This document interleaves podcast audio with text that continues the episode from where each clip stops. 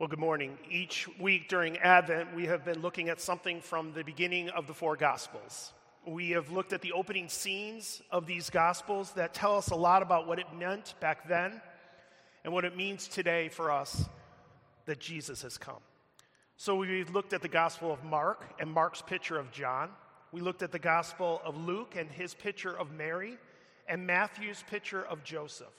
And today we get to look at John's picture of Jesus of the Word made flesh and dwelt among us. These amazing 18 verses are not just about the birth of Jesus, but they're about the full meaning of everything he was, he is, and he did. So let me read for us from John 1 1 through 18. In the beginning was the Word, and the Word was with God, and the Word was God. He was in the beginning with God. All things were made through him, and without him was not anything made that was made. In him was life, and the life was the light of men. The light shines in the darkness, and the darkness has not overcome it. There was a man sent from God whose name was John. He came as a witness to bear witness about the light, that all might believe through him. He was not the light, but came to bear witness about the light. The true light, which enlightens everyone, was coming into the world. He was in the world and the world was made through him, yet the world did not know him. He came to his own, and his own people did not receive him. But to all who did receive him, who believed in his name, he gave the right to become children of God, who were born not of blood, nor of the will of the flesh, nor of the will of man, but of God. And the Word became flesh and dwelt among us. And we have seen his glory. Glory is the only Son from the Father, full of grace and truth. John bore witness about him and cried out, This is he of whom I said, He who comes after me ranks before me, because he was before me. And from his fullness we have all received grace upon grace. For the law was given through Moses, grace and truth came through Jesus Christ. No one has seen the God, the only God, who is at the Father's side. He has made him known. This is the word of the Lord. Let me pray for us. Father, we thank you for your word. We thank you for John's writings and that he points us to your son and to how significant he is for us all. May we believe that today, whether we come here excited to worship you, whether we are apprehensive, burned out, exhausted, whether we are questioning or angry or frustrated. Lord, whatever place we are in right now in our hearts, calm us to hear your word and be reminded of your love. In your name, amen. So, when I was a kid, my parents would occasionally at Christmas wrap up a few presents ahead of time and put them under the tree. And this drove me crazy. I would want to know what those presents were, so every time I'd walk by the tree, I would look at those presents. If my parents were not around, I would touch the presents, perhaps even shake the presents. I wanted to know what they were. Well, one year I remember my parents put a present next to the tree, and it was a large present wrapped up like a candy cane. And it consumed me. I want to know what could that be? I kept looking at it every day. I would walk by it, and when my parents were not around, I would touch it, I would shake it. I wanted to know what on earth was this candy cane? Well, Christmas morning came, and that was the first present I unwrapped. And it was a hockey stick. and I got to admit, I was a little embarrassed that I didn't figure it out ahead of time. I mean, of course it was a hockey stick. I mean, it looked like it, it felt like it. What else could it be? I missed all the clues of knowing what it was. And I was thinking about that story as uh, I was working on this passage today from this amazing Gospel of John. I've really appreciated this book of John this year. The last few months now, I've been studying this book with one of you. And each week, we look at a chapter in this book, and it's amazing. And each week, at the end of reading the chapter and talking about it, we often say to one another, the disciples never got it. In many ways, they were like me with the hockey stick. The clues and the signs about who Jesus was, why he came, they completely missed. And the truth of the matter is, whether you are a longtime follower of Jesus, you're in process of faith right now, or you're in between, I believe that all of us, all of us at times, miss the clues and the signs of who Jesus truly is.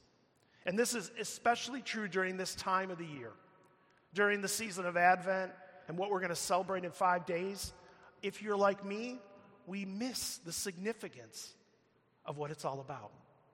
We easily get distracted about the beauty of who Jesus is. We miss the greatness of Christ, the giver of light who comes to our rescue.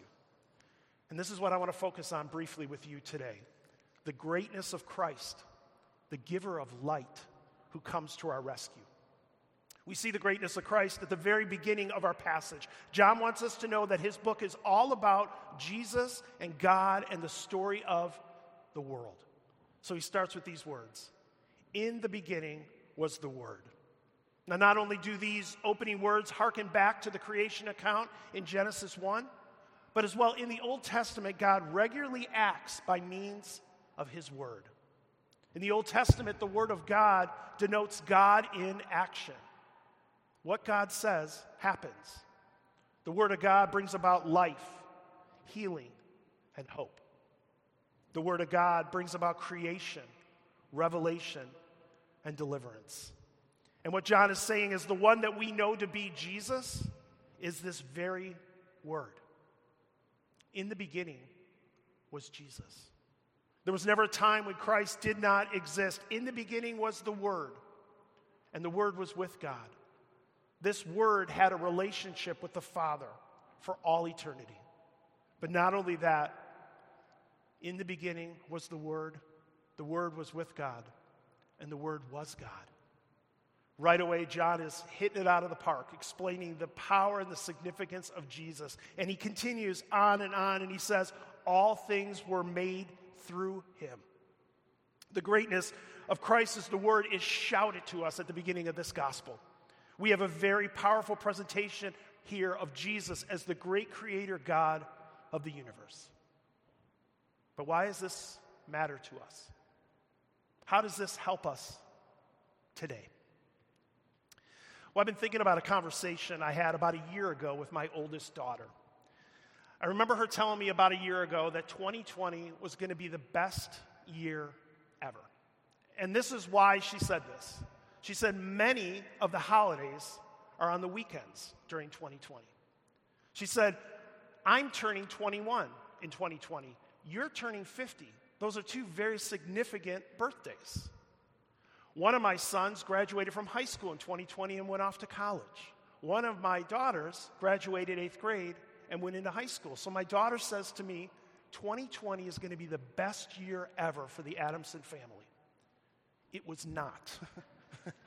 I don't think I need to convince any of you that 2020 was rough. There has been so much pain and loss and sadness this year sickness, death, injustice, oppression, isolation, brokenness, relentless struggles are just some of the words that we can use to describe this year. Some of us in this room, I know, are barely holding on as we end this year. And for some of us, what we're holding on to is if only 2021 will be a little bit better, I'll be able to make it. Many of us have hopes that in the coming months, things will change and it'll get better. And this is a good hope to long for. This is a good thing to, to cry out to God and ask for. It is good to long for 2021 to be a year of healing and restoration and peace. We can hope and long for this, but there is no guarantee that 2021 will be any better. Our trust cannot be in next year. Our trust cannot be in the fact that surely things are going to get better. If the scriptures are to be believed, then our only true trust we can have in is God and God alone. We must trust in the greatness of Christ on display in our passage today. Here's the hope, brothers and sisters, we can have. Jesus, as the Word, is God, and He has always been and always will be in control. What we see in our passage today is the foundational truth. All things were created by Him, and in Him is life. All things were created by Him. And the most important thing that Jesus was a part of creating was you and me. Humanity is the pinnacle of creation. We, more than anything else in the world that the Word helped create, are the objects of His love. And so this world, despite of how it feels and looks in 2020, was created by a good and loving God. Our lives, despite of how it feels, was not forgotten or overlooked by God. And we can trust this that God knows what his creation and what his people need. We can trust this, even if evidence seems to show a different story right now. We must trust in the greatness of Christ despite the pain of our lives. We must trust in the greatness of Christ despite the brokenness of our world. And we must trust in the greatness of Christ despite the darkness all around us. We're in a time of the year where the days shorten and darkness comes quick at night. We're in a time of the year where we can be reminded of the darkness of the world and the darkness of our lives. You can't escape the darkness. There is deep pain and suffering and darkness all around us. Many of our lives, or the lives of people we care for, carry the weight of darkness all around them. The darkness of health issues, of suffering, of pain and sickness that consumes us or consumes those we love. The darkness of depression that enslaves us, the darkness of anxiety that overtakes us. Some of you today might be like the psalmist in Psalm 88 who cries out, Darkness is my only friend. And if this is you today, I am sorry. I truly wish I could make it better. I can't. But what I can promise you is this you are not alone. You are not broken. You are not beyond hope. Even if you can't believe this today, even if you don't feel this today, let me believe this for you. We are promised in our passage today that light shines in the darkness, and the darkness has not overcome it. Darkness cannot prevail over light. Light is always stronger than darkness. John in this chapter points to the greatness of Jesus, the Word, as the giver of light. And later on in this book, Jesus himself says these great words of hope to us I am the light of the world. I am the light of the world. Whoever follows me will not walk in darkness Jesus is the true light. There is no other light strong enough to overcome the darkness in this world, the darkness of our pain, the darkness of our hearts. Darkness cannot have the last word.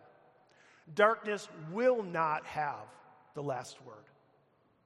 The same God who at the beginning of time said, Let there be light, and the darkness was dispelled, is the same God who came as light to this world and ultimately defeated darkness when he died and rose again from the grave. This is the true meaning of the season. This is the true significance of Advent and Christmas. Despite our darkness, despite our disbelief, despite our sin, despite our failures, we are offered the light we desperately need. The greatness of Christ, the giver of light, who comes to our rescue. And the greatness of Christ as our rescue is what verse 14 is all about. The Word became flesh and dwelt among us. The Word came down to be with us. I could have easily spent my whole time on this one verse. But as I wrap up our time together today, let me briefly point to the beauty and the hope of what this verse means for you and me today. Here's what John wants us to know and believe at the very beginning of his story about Jesus the Word came to us to rescue us. The Word came to the world as a human being. That means the world shared our pain and our sufferings and our frustrations. The Word Jesus knows what it is like to be in pain. He experienced on this earth true emotional, spiritual, physical pain. The Word Jesus knows what it's like to feel alone, to feel like no one understands, no one is around him. His closest friends abandoned him. He knows what it's like to feel alone. The word Jesus knows what it's like to want to give up, to want to run away from God calling him to do something. Jesus knows and can relate to our pain and struggles. Jesus today is present in our pain and our longings. In that sadness you feel right now about a loss of someone you love, Jesus is present today. In that pain you feel about a hopeless, broken relationship that there is no chance you think will ever be restored, Jesus is present right now.